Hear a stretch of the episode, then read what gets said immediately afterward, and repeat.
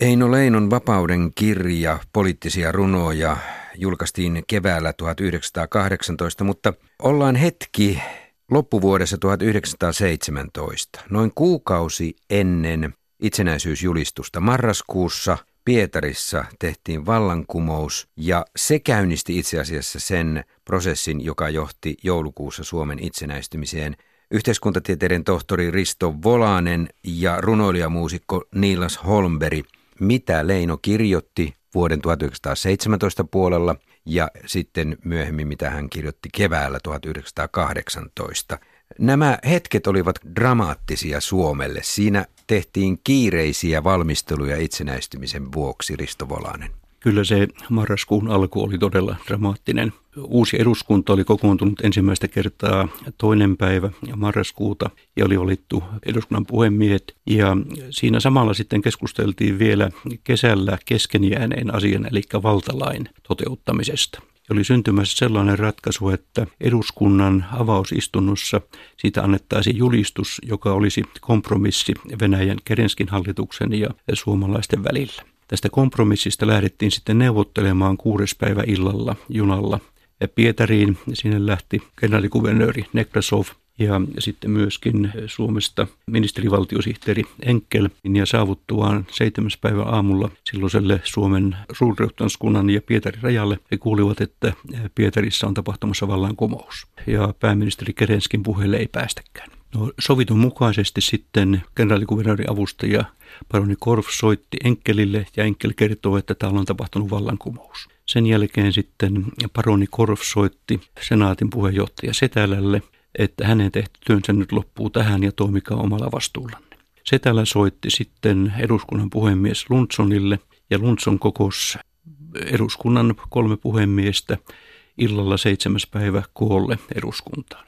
Toisin sanoen, samaan aikaan kun Lenin julisti vallankumouksen Smolnassa, Suomen eduskunnan puhemiehet pohtivat, että mitäs nyt tehdään. Ratkaisuksi tuli, että esitetään eduskunnalle, että asetetaan tällainen valtionhoitajakunta, kolmen miehen valtionhoitajakunta, mutta se ei sitten ollenkaan sopinut sosialisteille tai sosiaalidemokraateille ja he julistivat tämmöisen me vaadimme ohjelman. Mutta samaan aikaan sitten sosialistit olivat ruvenneet valmistelemaan yleislakkoa joka alkoi 14. päivä. 15. päivä yöllä Alkion ehdotuksesta oli tehty sellainen ratkaisu, että eduskunta oli ottanut korkeimman vallan itselleen. Ja siihen liittyen sitten yöllä myöskin Alkion ehdotuksesta oli tehty ratkaisu, että hyväksytään kahdeksan tunnin työaikalaki ja kunnallislait. Ja näin sitten sosialistien niin kuin tärkeimmät poliittiset tavoitteet oli saavutettu ja, ja vallankumous peruttiin. No sen jälkeen sitten kehitys meni niin, että kun oli tämä valta otettu eduskunnalle ja tämä yleislakko sitten kesti 19. päivään, ei voitu pitää eduskuntaa koolla. 29. päivä Svinhuvud, joka siinä välillä oli valittu senaatin puheenjohtajaksi ja hänen senaattinsa oli nimitetty, kutsu koolle puolueiden edustajat keskustelemaan siitä, että voidaanko Suomi julistaa itsenäiseksi. Ja siinä itse asiassa tuli aika paljon erimielisyyksiä siitä, että uskalletaanko sitä itsenäisjulistusta antaa. Me emme muista sitä aina suomalaiset tänä päivänä, että samaan aikaan oli maailmansota menossa ja Suomessa oli 80 000 venäläistä sotilasta. Siinä tilanteessa kuitenkin sitten erityisesti Svinhuvud ja, ja Alki olivat sitä mieltä, että kyllä tämä nyt on vietävä eteenpäin tämä itsenäisyyden toteuttaminen myöskin itsenäisjulistukseen asti. Ja 29. päivä illalla sitten annettiin se neuvottelun tulokset Emil Nestor Setälälle. Ja hän yön aikana aamuun 30. päivä sitten kirjoitti tämän Suomen itsenäisyysjulistuksen. Ja neljäs päivä sitten muun ohella käsiteltiin eduskunnassa lyhytaikaisia lainoja. Ja eduskunnan puhemies Luntson ilmoitti, että keskeytetään nyt tämän asian käsittely. Ja senaatin puhemiehellä on, Svinhubudilla on asia. Svinhubud tuli sisälle ja esitteli tusinan verran tai kymmenkunta lakiesitystä, jossa oli mukana tasavaltalainen hallitusmuoto ja, ja siihen päälle sitten luki tiedonantona itsenäisyysjulistuksen, jonka senaatti oli sitten sinä päivänä antanut julkisuuteen. No siinä vaiheessa eh, lainsäädännön mukaan senaatilla ei ollut oikeutta tehdä esityksiä ja Alkion johdolla ryhmien puheenjohtajat tekivät sitten esityksen siitä, että hallituksen senaatin antama itsenäisjulistus hyväksyttäisi johon sitten taas sosialistit tekivät vastaehdotuksen, että Suomi on oleva itsenäinen, mutta sitä ei voida julistaa ennen kuin asiasta sovittu Venäjän hallituksen kanssa. Ja tässä vaiheessa tämä itsenäisyysjulistuksen hyväksyminen sitten hyväksyttiin äänin 100 vastaan 88. Näin oli Suomi julistettu itsenäiseksi. Runoilijamuusikko Niilas Holmberg, jos nyt luet Leinon runoja 1800-luvun loppupuolelta, tässä kokoelmassahan on vuodesta 1896 alkaen näitä runoja, niin yhdessäkin runossa, nuorten uskorunossa, Leino kirjoittaa siitä, että laulu säätäisi lain ja hänellä on toivo nuori, nuorissa, siis että, että se olisikin sivistyneistön ja taiteilijoiden puolelta tämä lainsäädäntö mahdollista tehdä. Miltä nämä Leinon runot 1896 tuntuvat? Onko ne mitenkä yltiö-isänmaallisia tai... Mie tietenkin omasta vinkkelistä niitä on tässä lukenut ja mulle nimenomaan tämä runo, jonka mainitsit, tämä nuorten usko, tuo hyvin vahvasti mieleen semmoisen niin kuin kulttuuriaktivismin, mikä meillä päin tuolla pohjoisessa nousi tuossa 60-70-luvulla, johon kuului niin kuin henkilöitä kuten Nils Aslak Valkeapää ja Kirsti Paltto ja, ja tämän tällaisia. Ja siitä sitten nousi tämmöinen CSV-kulttuuriaktivismi, porukka, joka ajoi Saamenmaan oikeuksia niin kuin omilla ehdoilla. Ja sitten ehkä tästä tulee mieleen myös tämä niin kuin ihan nykyinen tämmöinen niin kuin protestitaiteen ilmiö, mikä Saamenmaan kulttuuripiireissä nykyään jyllää, johon kuuluu toimijoita kuten Suohpan terror ja Sofia Jannok ja Anders Sunna ja niin edespäin pois. Semmoinen niin porukka, johon, josta ehkä suurin osa kuitenkin kuuluu semmoiseen porukkaan, joka on ehkä niin kuin osittain menettänyt uskonsa semmoiseen niin kuin klassiseen poliittiseen vaikuttamiseen ja sitten haaveillaan asioiden muuttamisesta myöskin niin kuin taiteen keinoin sen sijaan, että näin puoluetoiminnalla ehkä. Ja onhan tässä paljon semmoista niin kuin romanttista ajattelua. No näettekö te, Nilas Holmberg ja Risto Volanen, että Leinon runous olisi jollain tavalla muuttunut tässä itsenäistymisprosessissa? Kyllä se erittäin hyvin kuvastelee se 20 vuoden jakso, mitä tämä kirja esittää silloisen niin poliittisen ja tämän itsenäistymisprosessin eri vaiheita. Itse asiassa tämä 90, 1890-luvun puolivälihän oli, Leino oli osa tätä Suomen taiteen kultakautta. Siinä oli Järnefelttiä, Sibeliusta, Halosta, Kalleen Kallelaa. Eino Leino oli sen Suomen taiteen kultakauden suuri runoilija ja, ja myöskin suomen kielen eh, ensimmäinen tämmöinen nykyaikainen runoilija voi sanoa. Silloin taas poliittinen tilanne oli se, että tämä pitkään jatkunut suomalaisuuden nousu oli törmännyt siihen tilanteeseen, että 1890-luvun 2, 3 ja 4 Venäjä ja Ranska olivat tehneet sotilassopimuksen siltä varalta, että syntyy sota eh, Saksaa vastaan – ja itse asiassa Venäjän politiikka muuttui tämmöistä hyväksyntäpolitiikasta venäläistämispolitiikaksi siinä 90-luvun alussa. Ja Venäjän kannalta ruvettiin varautumaan sellaiseen tilanteeseen, että Saksa sodan tullessa yrittäisi maihin nousua Suomeen ja Suomen kautta hyökkäystä Pietariin ja suomalaiset tekisivät siinä eh, samaan aikaan kapinan. Ja alkoi tämä sitten tämä venäläistämispolitiikka, joka päätyi 99 sitten helmikuun manifestiin. Mutta sitä juuri tämä, että Suomen taiteen kultakausi samaan aikaan sitten loi suomalaiselle omaa identiteettiä nuorsuomalaiselta ja tasavaltalaiselta pohjalta, joka sitten väistämättä meni eteenpäin ja törmäsi sitten loppujen lopuksi siihen ensimmäisen maailmansodan aikana sen vaiheen tilanteisiin. Otetaan Nillas tähän yksi ulottuvuus Leinon runoista. Tämä Lappiromantiikka. Sitähän on näissäkin, tässäkin kokoelmassa, useammassakin kuvaa yhdessä runossa. Kyllä. Miten sinä paikallisena asukkaana luet sitä? Onko se meidän eteläsuomalaisten yliromantisoima kuva Lapista? No kyllähän se kieltämättä tavallaan vahvistaa semmoisia niin myyttisiä, muinaisia stereotypioita. Vaikkapa revontulet runossa, joka tässä kokoelmassa on siinä tietäjät käyvät sotia ja revontulet nähdään semmoisina kauheina voimina ja Suomen linna-nimisessä runossa paha on lähtöisin pohjoisesta ja siinä on tämmöisiä selkeitä vaikutteita tämmöisestä kalevalaisesta luonnehdinnasta pohjoisesta. Ja kiistatta kielenkäyttö on kuitenkin erittäin kaunista ja hienoa, mutta täytyy sanoa tälleen niin kuin meikäläisestä vinkkelistä, niin on erikoista lukea runoja pohjoisesta luonnosta vieraalla kielellä, joka on osittain kuitenkin vieras maailmankatsomus kuitenkin myös. Ja sitten Lapin kesä joka on ehkä Leinon tunnetuin tai onkin varmasti Leinon tunnetuin Lappiruno. Ja käyttää siinä tämmöisen arktisen alueen lyhyttä kesää osuvana vertauksena kuvaamaan ihmisen elämän semmoista häilyväisyyttä ja kaiken väliaikaisuutta, tarkoittamatta kuitenkaan sitä, että Leino olisi jotenkin välttämättä itse samaistunut siihen niin kuin pohjoisen henkeen, jos näin voidaan sanoa.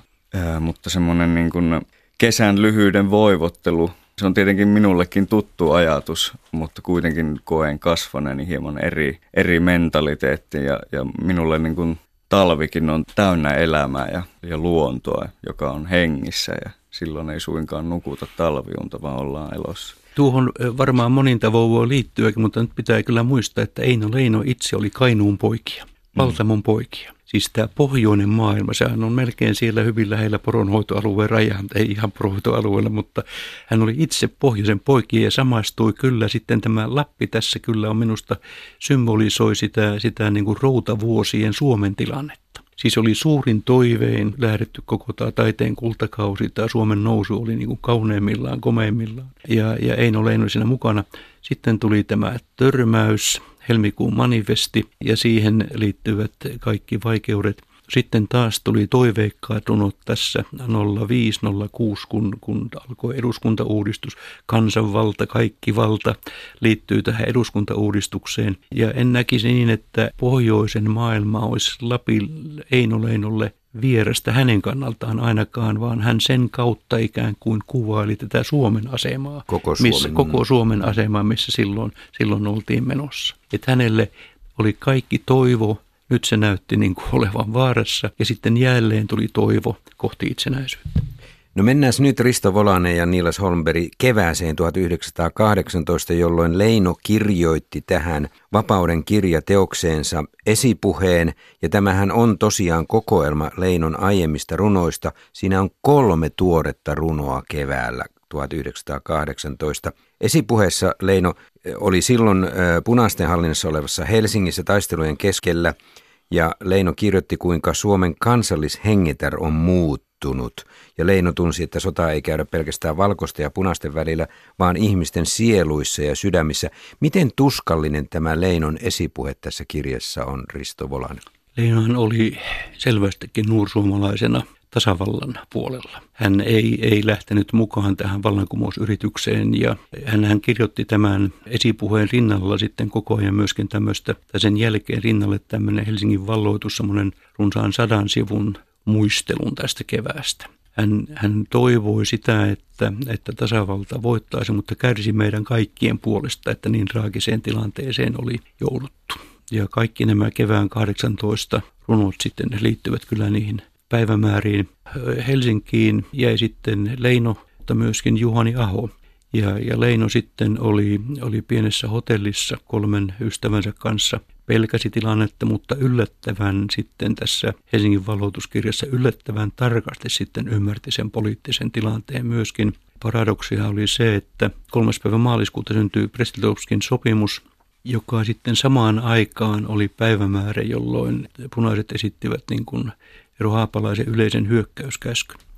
Siis toisin sanoen samaan aikaan Uusi Venäjä ja Saksa sopivat siitä, että Venäjä vetäytyy ja Suomi jää Saksan etupiiriin tavallaan. Ja samaan aikaan sitten eh, alkoi tämä lopullinen tai laajempi hyökkäys. Ja Eino Leino hyvin selvästi näki sen, että, että tässä nyt käy niin, että punaiset tai vallankumouksen yrittäjät joutuvat omaan loukkuunsa, koska Pietari – ja Berliini olivat jo sopineet, miten se lopputulos oikein menisi. Ja hän kärsi tästä kyllä tavattomasti, niin kuin tietysti kaikki suomalaiset kärsivät, että näin hassusti kävi, että rupesimme tappelemaan keskenämme juuri kun itsenäisyys oli julistettu. Niilas Holmberg, ovatko nämä kolme runoa keväältä 1918 jollain tavalla pessimistisiä? Pessimistisiä voisi sanoa, että ovat. Siinä on semmoinen tavallaan epäilys siitä, että, että miten hän nyt, kun tota pitkään tätä vapautta ollaan tavoitettu ja nyt sitten ihmetelläänkin sitä, että mitähän me veljeet ja siskot nyt tämän vapauden kanssa oikeastaan teemme, mihin me tällä pääsemme. Tässä on kyllä siis koko tämän kokoelman ajalta on havaittavissa siellä täällä niin kuin ihan alusta lähtee jo vähän semmoista niin kuin sitä semmoista, että mitähän me sitten sillä vapaudella mahdollisesti teemme, mutta tämä on niin kuin tämmöinen vahvistuva elementti ja varsinkin näissä sitten kolmessa 1918-luvun runoissa. Esimerkiksi vapaa kansa. Esimerkiksi vapaa kansa itkee kulkea itseksensä, eikö aika nyt auvon ois, tuska ja häpeä sydämehensä hiipiä ehti ei lähde pois. Suomen kansako vapaa ilman ihmistapaa. Risto. Tässä keväällä todellakin on kolme runoa. Ensimmäinen on tämä Vapaa kansa, joka on päivätty 5. päivä tammikuuta 18. Silloinhan oli sellainen tilanne juuri tuona päivänä, että itsenäisyysjulistus oli annettu siis kuukautta aikaisemmin. Sen jälkeen oli syntynyt levottomuuksia, Turussa hyvinkin vakavia ja neljäs ja viides päivä sitten saatiin itsenäisyystunnustukset. Ensiksi Venäjä tunnustui itsenäiseksi ja sen jälkeen sitten tuli pohjoismaiset, saksalaiset ja ranskan itsenäistunnustus. Kahdeksas päivä sitten Svinhumud meni eduskuntaan kertomaan tämän tunnustuksen ja tunnelmat olivat erittäin korkealla. Mutta samaan aikaan Leino kyllä herkästi näki, että mitenköhän tässä oikein käy, koska juuri noina päivinä sitten Helsingin punakaarti julistautui itsenäiseksi ja valtasi omaan käyttöönsä kenraalikuvernöörin asunnon, eli tämän nykyisen valtioneuvoston juhlahuoneiston ja itsekin nimitti sen sitten Smolnaksi. Sen jälkeen sitten eduskunta myönsi Svinhumudin hallitukselle oikeudet järjestysvallan palauttamiseen. Sen jälkeen demokraattisesti valittu hallitus otti käyttöön sotilaskomitean, ja sotilaskomiteaan tuli sitten jäseneksi myöskin Venäjältä palannut Karkustar Emil Mannerheim. Ja Mannerheim sitten eh, ihmetteli muutamia päiviä sitä sotilaskomitean työskentelyä ja sanoi, että tässä nyt on vallankumous tulossa, että nyt nopeasti vaan eh, täytyy siirtyä Pohjanmaalle. Ja Svinhubud antoi hänelle suullisesti valtuudet sitten toteuttaa järjestys Pohjanmaalla. Samaan aikaan sitten punakaartien edustajat Ali Aaltosen johdolla olivat Pietarissa neuvottelemassa Leninin ja Trotskin kanssa. 20. päivä tammikuuta sitten Lenin antoi käskyn antaa Suomen punakaarteille 10 000 kivääriä ja 10 tykkiä. Ja sitten syntyi 22. päivä sosiaalidemokraattien puolueelimissä, puolueen valtuuskunnassa riita siitä, että tehdäänkö vallankumous vai ei. Ja, ja siitä sitten alkoi se prosessi, jolla päädyttiin vallankumouksen päättämiseen 26. päivä. Käydään tiivisti Risto Volanen läpi nämä kaksi muuta runoa ja ne päivämäärät, mitkä niissä on, millä tavalla ne ovat tärkeät. Tumma päivä on toinen runo ja valtakunnan marssi, joka on päivätty 15.5.1918. Mitkä päivämäärät näihin kahteen runoon liittyvät? No tämä 15.4. se on seuraava päivä, kun 13. päivä saksalaiset olivat vallanneet Helsingin ja 14. päivä oli paraati. Tämän Leinon muisteluteoksen, muistelmateoksen mukaan hän seurasi hyvin läheltä tapahtumia ja tämä tumma päivä, se kyllä pitää sisällään sen myönteisen asenteen siitä, että hän oli itsekin pelännyt omaa henkeään siinä ja myönteisen asenteen siitä, että, että saksalaiset olivat vallanneet Helsingin vieraat kenttäharmaat muille yrmyt, meille armaat. Mm. Eli hän, hän koki henkilökohtaistakin helpotusta siitä, että näin oli käynyt. Sitten no, valtakunnan marssi, niin sehän on omistettu Suomen armeijalle. No, valtakunnan marssi on omistettu Suomen armeijalle ja on mielenkiintoista, että hän alleviivaa tasavaltaiselle armeijalle. Ja se on 15. päivä viidettä Eli tätä, tätä valkoisten joukkueen tämän Mannerheimin johtaman paraatin edeltävä päivä, jolloin oli tiedossa se, että, että paraati on tulossa. Ja Leino selvästikin on sen kirjoittanut sitten tätä paraatia varten. Hän korostaa sitä tasavaltalaista joukkueen paraatia.